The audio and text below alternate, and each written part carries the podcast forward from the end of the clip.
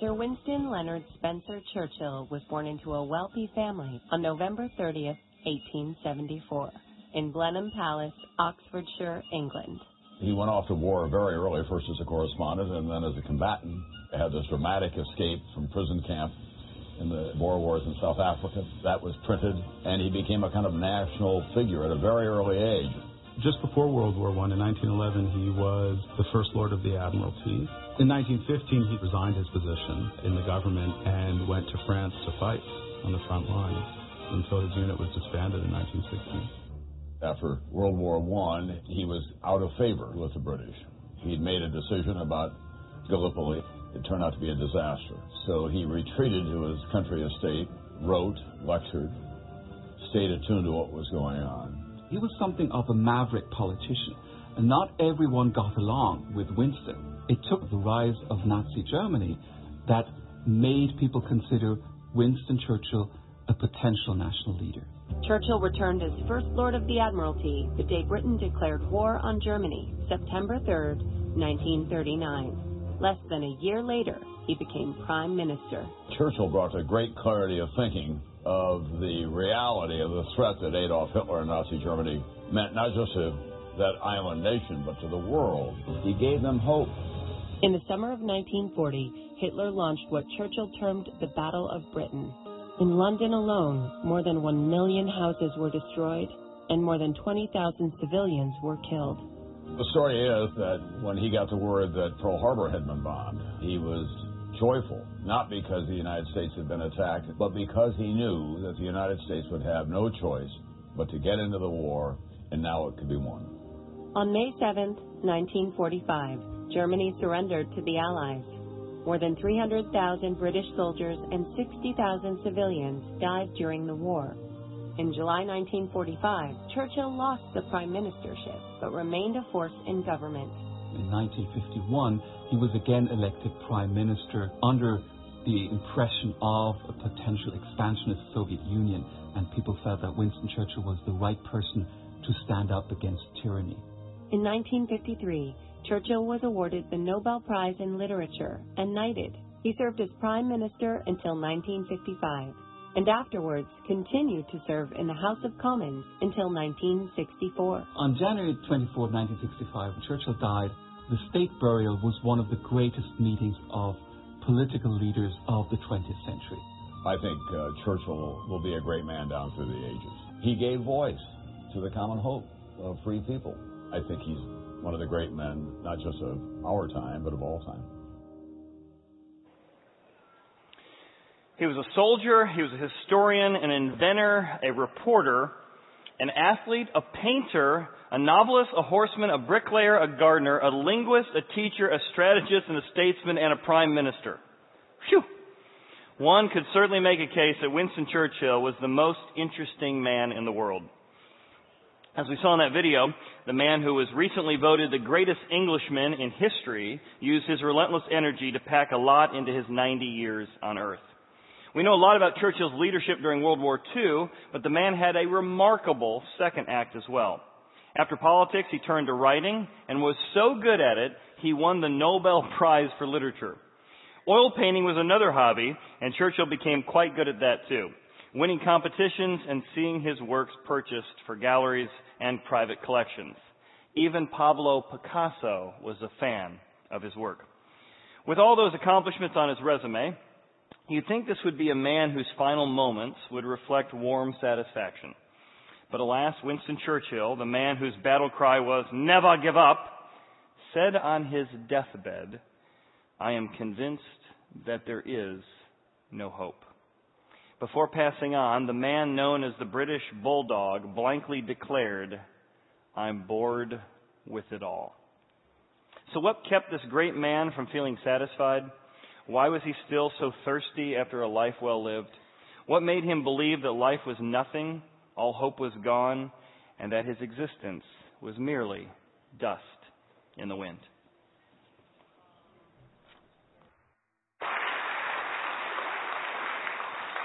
I got a chance to see an interview with uh, the writer from Kansas who wrote that song, and he was on a spiritual pilgrimage, and he really tried a little bit of everything. If you ever done research on him, from skepticism to New Age to uh, Hinduism to Christianity, and it was ultimately his longing or thirst for something more. He had success, he had money, but he really longed to be more than just dust in the wind, and that song expressed that thirst he had. And Winston Churchill, after all the things that he accomplished, like, oh my goodness, and he still longed for a higher meaning or a higher uh, sense of connection to a greater purpose. We're going to look at today. If his end quote was, I'm bored with it all, Jesus' end quote is going to look at I thirst. So I've invited uh, Beth Guggenberger to come with us and to share a little bit about the spiritual thirst she has seen working with orphans over the years. And you know, one of the things we think is so critical that we've been working with back to back for around over 10 years. Come on up, Beth. Um, and part of we find that when folks go on global mission opportunities, so we have, I think, more people from Horizon go back to back than any other church. We feel it is so significant to go and get face to face with real needs. And you don't see your own spiritual longing sometimes any better than when you're in the context of seeing orphans longing in connection with God. So can we give a warm Horizon welcome to Beth? Thanks for being here today, Beth. Appreciate it. Good morning. It is it's so good to be here. Uh, we have a long history with Horizon, so coming here to be with you all always makes me feel like I'm coming home. I appreciate the fact that I've seen lots of you on the mission field. Some of you have served in Cancun with us, and in Haiti, and India, Mazatlan, and Monterrey. So we don't all look today like we do when we have our paint clothes on, but um, I still I enjoy being here with you all, and it's fun to be here, a part of the Seven Sayings series. Actually, that phrase is what I practice most out of the whole thing I was going to say today, so I didn't mess that up. The Seven Sayings series. And specifically to address what it meant when Jesus hung on the cross and said these words, I thirst. And I don't know if you can remember back to some time that you remember ever being really thirsty. Have you ever been like on a long hike and been really thirsty or on traveling somewhere or sick somewhere? I always serve in really hot climates, so I've felt really thirsty lots of times. But I was thinking to myself, this might get us off on the wrong foot for me to tell you this story about myself. But recently I was thinking, I was really thirsty. I was at Grand Canyon University. I was speaking at their student chapel. It's in Phoenix, Arizona, and uh, it's a huge chapel. There were about 10,000 students there that had gathered. And so the sound system, when you're going to project your voice over 10,000 people, is very sensitive. And I was backstage and I had like dry mouth, you know, and I knew like this is the kind of sound system that everybody was going to be able to hear it. And I was feeling kind of like, oh my gosh, I need a drink of water right now. And there was nothing, or I didn't have anything with me. And I could hear them out front starting to like do my introduction, and I didn't have time to go find anywhere. But the worship band, they had their stuff kind of over on the corner uh, in the backstage, and this is a college, um, you know, college chapel, so they had like half open bottles of like Red Bull and like you know vitamin water and Gatorades, and I'm like looking, I'm like kind of looking around the corner at all the students and thinking about what the consequence, and I just was like, oh, who cares? And I grabbed one of their Red Bulls and just downed the rest of it. And, uh, yeah, that, I knew that might get us off to the wrong start, but I just wanted you all to know that no matter how thirsty you ever and desperate, I mean, that was, that took an act of desperation for me. No matter how desperate you've ever felt being thirsty, it doesn't even, uh, come close to imagining what it was like when Jesus said those words. We'll read together in John chapter 19 verse 28. It says, after this, Jesus, knowing all things were now accomplished, that the scripture might be fulfilled, said, I thirst. Now a vessel full of sour wine was sitting there, and they filled a sponge with sour wine. They put it on a hyssop leaf, and they put it in his mouth. You might think to yourself, at least I started to think to myself, why did he tell us that he was thirsty? We have no other recorded words of complaint he didn't say like, my head hurts from the crown of thorns, or my back hurts from all the times they've whipped it, or my hands hurt because there's nails through it. Like he decided to let us know that he was thirsty. There must have been more meaning, that that, that actual expression was pregnant with meaning, more than we could ever um, even dissect this morning. And it meant more than just he needed somebody's half bottle of Red Bull he, he, gives us a hint right off the bat by saying, knowing that all things are accomplished and that the scripture might be fulfilled, we can be certain that he was fulfilling what he already had told us in the Old Testament was going to happen on this day. It tells in, in Psalm 22, he says, My strength will be dried up, my tongue will cling to my jaw, you will bring me to the dust of death. Says in Psalm 69 that for his thirst they're going to give him vinegar to drink. In Isaiah 53, it talks about how he's going to bore the sins of many He indicated his thirst because he wanted to make sure, in case anybody missed it, hey, this thing that's going on right now, this is what I told you what's going to happen. And as a result of this, this crucifixion and my resurrection in a few days, I will bear the sins of many. He told us that this was his story so that we could continue to understand that that which he promises in scripture, he ends up fulfilling, that they can be counted on. My husband and I, um, we have a whole bunch of kids. Usually that comes out in the bio and people kind of gasp, but we have 10 children. And um, our 10th child we adopted a year and a half ago um, from Mexico. It was almost three years ago now. The Mexican government asked me if I would act as an ambassador between Mexican Child Services and U.S. adoption agencies because those relationships are pretty historically contentious. And I was interviewing children uh, in Mexico where I had been living who were eligible for international adoption. They were kids that had special needs, really large sibling sets, older kids that Mexican families didn't want to take into their homes. And all day I was meeting all these kids we were creating dossiers.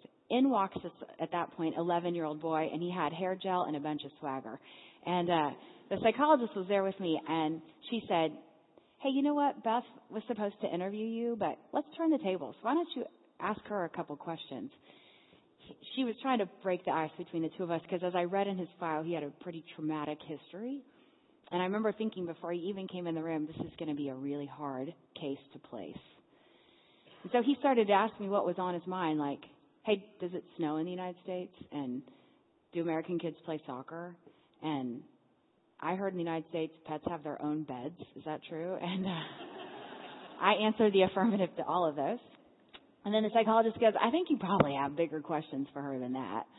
And he's like, okay, well, you know, I've never actually seen an adoptive kid that was happy.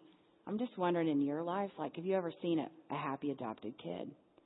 I was like, oh, buddy, yes. And I got out my phone. We had had a family wedding two weeks prior to that.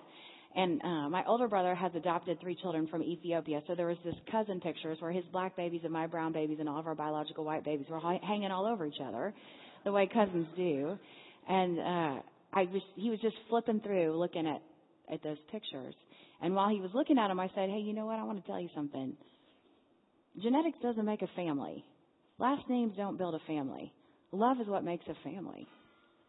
And he looked up at me and he goes, "Well." I guess find me a family that looks like this.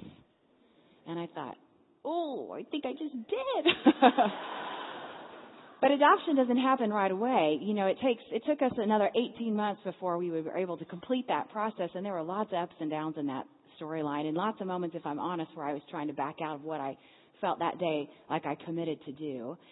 But to me as an adult, I could watch that process unfold. I could see we were creating paperwork and then we were translating paperwork and then we were submitting a paperwork and then it was approved and then we were getting court dates and I knew we were marching towards this goal where this young man would come into my family full time. But to him, he was just living in a government orphanage and yesterday looks like today and today looks like tomorrow and he was beginning to be fearful that what we had said we were going to do actually wasn't going to happen. And about a year into the process, we were having Skype dates with him twice a week. The government was allowing that. And he told me that he was really basically depressed. And I said, uh, okay, well, here's what I do.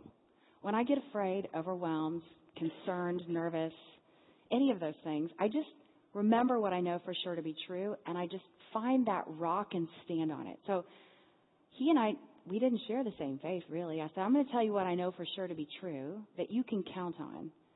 You can count on that you're my son. I don't care what any government says yet, you are my son. You can count on the fact that I'm coming for you. It doesn't matter how long it takes or how much we have to do. We are coming for you. And you can count on the fact that God has a plan. And we might not always like it. And we might not even know how to, how to understand it. But we can always trust it. And so we would sign off our Skype dates with those three words. He would say, I'm your son. You're coming for me and God has a plan and we can trust it. And on that note, we would seal that time together and in hopes that it would give him the energy and courage to do it again in a couple days. And so we used to do that in Spanish. I lived in Mexico 15 years, so we spoke in Spanish. The first time he practice those things in English. It was on my laptop. I took an iPhone video of my laptop, so not high production quality. But I just wanted to show his dad, like, hey, listen, he's starting to say the promises in English. And I brought that little video to show with you today. I am your son. You are coming for me. God asked at her. We can trust them. when it came time to go to court, he was now past the age of 12, and that meant he had a voice in his own adoption. And so we went to court, and he was really nervous. Because part of his history is that he'd been in courtrooms before, and they hadn't ended up in ways that were beneficial. So that past trauma came to visit him the day we stood in front of a judge. And the judge looked at him and said, Young man, you need to indicate to me why you believe this family is the right family for you. And he just froze. He had no words. So like it was uncomfortable after a few minutes and I was like, hee hee, I'm sure he's gonna say it any second now. Like eighteen months later and all these dollars and miles later, like, come on, buddy. But uh he just you know, he he didn't have anything for me. And I started rubbing his back a little bit, you know, like looking at the judge, like, can he write it down? Like, do we have any other other options? And the judge just is staring at him, waiting for him to give his own testimony. And then all of a sudden, his little head popped up, and he looked at the judge and he said, "I am their son, and they came for me, and I can go with them because God has a plan, and I'm going to trust it." And I told him later, that's exactly why we put truth inside of our hearts. So that in those moments when it counts the most, we have it ready at hand to use. And as he's come here to Cincinnati and we spent the last 18 months learning about public school and American soccer and all kinds of things that have been snow and all kinds of things that are new to him, I've been teaching them about Jesus who had those exact same promises available for us that day on the cross. That he was telling us all when he indicated his thirst that he was God's son and that God had sent him for us. And that he had a plan. And I'm sure in that moment Jesus didn't like it. And I'm sure in that moment the people around it didn't understand it. But as we come to understand Scripture, we know that we can trust it. And that promise is true for all of us. When we hear, when we hear him say, I thirst, he was indicating that he was God, but he was also letting us know that he was totally human, that he was legitimately thirsty. Throughout the, the Gospels, he'll refer, reference himself as the living water. In fact, he says, if anybody's thirsty, you can come to me and I'll give you everything you need to drink and you'll never be thirsty again. He tells us in, in the book of Jeremiah, hey, drink so deeply from me that you don't need to go to your own places for water. It says don't, don't go build cisterns of your own making. Don't hold your own reservoirs. What I have to offer you is enough and plenty. So when he says, I'm thirsty, the living water says he's thirsty. He's essentially saying, I am all poured out for you. The cup that I've taken is now completely empty. It's, it, this spring inside of me is extinguished. This is utterly all of it. And on and, and on any given day, I can have some of those same feelings. I don't know about you. I can feel like the cup is all dried up. I don't have anything else to offer. I'm all poured out. I don't have anything. And Jesus did all of that, so I never have to be in that place again. So that when I get to a place where I don't have what I need, as a result of his sacrifice, I have access without end to all the water I might ever need, so I'll never have to be thirsty. And the way that that can play out is in any given relationship I have in my life. When I get to the end of myself and I think, I don't have any more patience right here. I don't have any more self control. I don't have any more wisdom. I don't have any more joy. I, I don't have any more love for you right now. I'm like my own resources, they're all spent. This last year, I um, since I've seen you last, I've had a series of surgeries as a result of a BRCA2 diagnosis, and I had a hysterectomy and a mastectomy. And during that season this year of those surgeries, I wasn't um, reading my Bible very much because I couldn't even focus on the words. I couldn't. I was in a lot of pain, and I couldn't there wasn't, I didn't have the luxury of that kind of attention.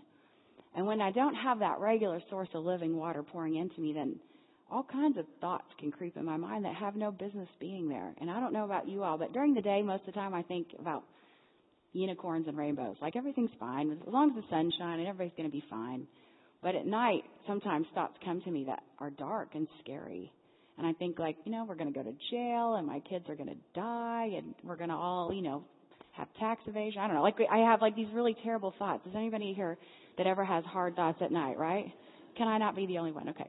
We'll just skip to point three if you don't ever have hard thoughts at night. But I have hard thoughts at night sometimes. And one night, I woke up and I was just having all this hard stuff going on.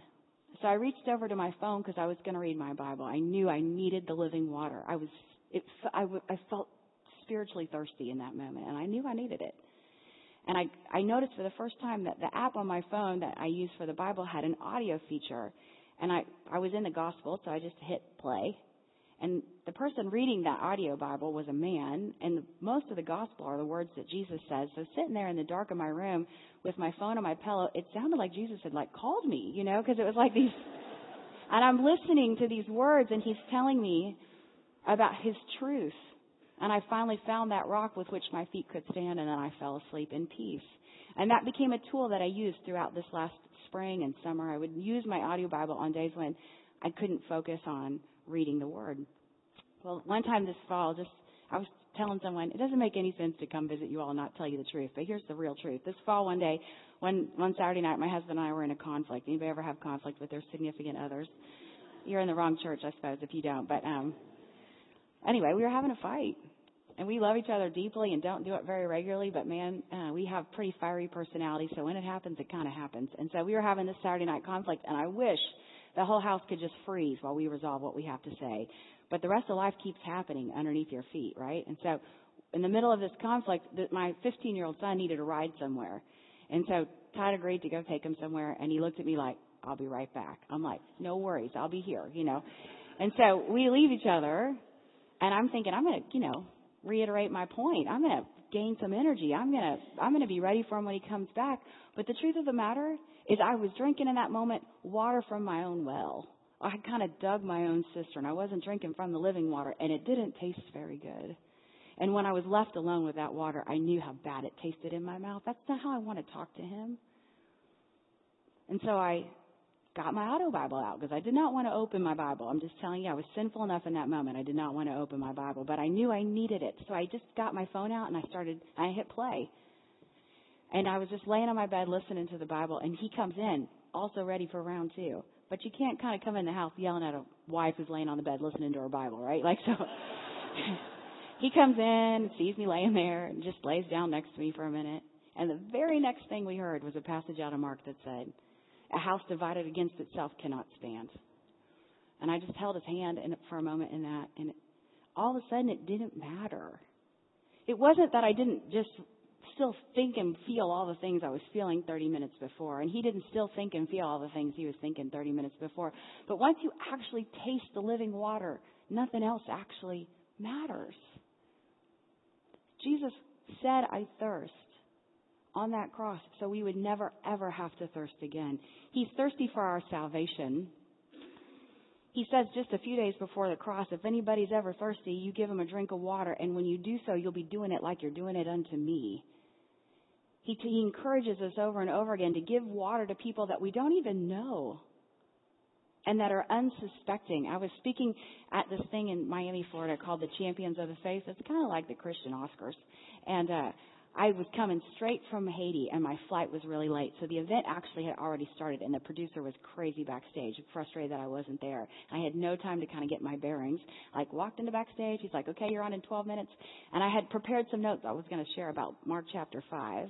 And I walked out onto the stage, and all of a sudden I saw sitting in the front row someone who was going to re- who was receiving that night the Lifetime Achievement Award. Her name was Vonette Bright. And Vonette and her husband Bill founded an organization called Campus Crusade for Christ, which has been credited with sharing the gospel with over a billion people on the planet. And I just threw my notes kind of on the podium and I bent down on the ground and I said, Oh, Mrs. Bright, I haven't ever met you before. But over 20 years ago, my then boyfriend, now husband, and I went on a Campus Crusade mission trip to the country of Albania where we spent the afternoon with an orphan. And it marked us and moved us in a way that we pledged our hearts that day to the nations and today have the opportunity to co-lead an organization that impacts orphans on three different continents. That is fruit hanging off of your tree. And she acted like she'd never heard anything like that before, although I'm sure she's heard it tens of thousands of times. But there were some shiny apples in the audience that night, people that I could have been really tempted to be impressed with. But I kept thinking to myself, she has, she has, she is a model for me of it's better to give a life away than it is to build one. Winston Churchill said, we make a living by what we get and we make a life by what we give. Jesus demonstrates for us how important it is to sacrifice on behalf of people that we don't even know. He hung on that cross for people he intimately knew, but who were yet to know him. If we're going to model his actions, we need to lay our life down and give water around to the people in our life who are unsuspecting or seemingly undeserving because we have no idea of the way it may bear fruit in a place that we will possibly never see. It could be that he said, I thirst because he was physically preparing himself. It says in, a little bit later in the passage that he's going to shout out in a loud voice his final words. And so after hanging on the cross all that time for him to shout out in a loud voice, he may have realized my human body actually needs some liquid so that I can say what I want to say at the volume with which I need everybody to hear it. God has a will and it's to be done. It says in this, this book called The Suffering Savior that a man named uh, Dr. Krummacher wrote, the blood vessels of his sacred body, they were almost dried up. This dreadful fever, it would have raged in his frame. His tongue would have cleaved to his jaw. His lips would have burned. There's scarcely a greater torment than that of insatiable search. He, he was obedient to something. He was submissive to a plan that God had written. More than we can ever imagine, there is blessing waiting for us on the other side of obedience. As he lived those last moments and indicated his thirst and was given that sour wine to prepare for that last moment, he was walking into a story that had been written a long time before. One of the places that we get a chance to serve is in Haiti, and I was going there with a team uh, of people who had never been. And one of the first things you notice when you get to Haiti, you get inside this open air uh, truck and you drive from Port-au-Prince Airport to where our base is, and you have to go by a tent city. Even today, there are tent cities still up from the 2010 earthquake. And this man was sitting beside me, and he was full of questions, which I'm used to. But he was like, "How can there be so much money come to this island and there's not any change? And how do those people live like that? And what are they doing? And why, why who is working?" And it was fine, but like an hour later, I was like very excited we landed at a children's home and I could run off and hang out with an orphan. And I got there and the director of that orphanage said to me, Hey Beth, um, will you spend some time with Ronaldo? He's one of the older boys in the children's home. He's trying to figure out what he wants to do with the rest of his life. And he's not really confiding very much in me, and I know you all have a good relationship. And I, when you talk to a 17 year old here in this country about what you want to do the rest of your life, you talk about majors and colleges. But to a young man who lives in a country with 87% unemployment, it's a different kind of conversation. So we spoke for about an hour, and he wasn't really giving me much. And then finally he said, Okay, I'll tell you what I think I'm supposed to do, but here's the deal. I don't want you to laugh, and I don't want you to tell anyone. And I said, Okay, I won't. And then he whispered really quietly, I think God wants me to open up a recycling business. And I started laughing. And then I yelled over to my friend Bill, the guy who'd asked me all those questions for an hour on the truck. I'm like, Bill, Bill, come on over here. And I'm like, Ronaldo, tell Bill what you just told me. And Ronaldo looked at me with these steely, angry eyes, like, I almost didn't tell you. I'm not telling this guy. He's a total stranger. He was so mad at me. I'm like, Bill, tell this guy who you are. Tell my friend Ronaldo who you are. And he looked at me like, You want me to tell about my privileged lifestyle to this young man, this orphan from Haiti? I'm not telling him. And I'm like, Bill, I'm not taking you off the island until you tell him who you are and what you do. And he said to this, my friend Ronaldo, he said, My name is Bill Tigner, and I own U.S. Shredder, one of the United States' largest recycling companies.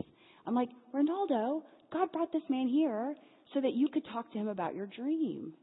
They began to have a conversation with each other that culminated in Bill calling the only organization in Haiti that currently does recycling, aptly named Haiti Recycling, and he tells the uh, the owner of Haiti Recycling. Apparently, recycling folks have their own trade magazines, so he knew already who Bill was when he called, and he said, "Hey, I just want to um, ask you if you'll trade me something. I'll give you three days of my life."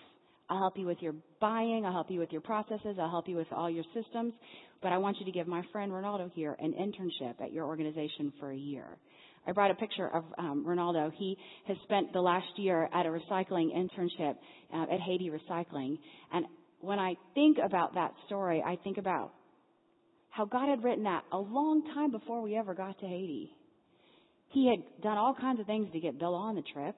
He had done all kinds of things to get me there the week that Bill was there. He'd done all kinds of things to whisper a very unheard of dream in the heart of an orphan. I mean, I told him he's going to have lots of job security because there's plenty of things laying around to recycle in Haiti. There's a story that God is writing for each and every one of us, and obedience means we get to step inside of that blessing. Jesus knew when he would be obedient on that cross, he was going to walk into a blessing not only for him as he resurrects three days later, but for all of us that would then follow after him.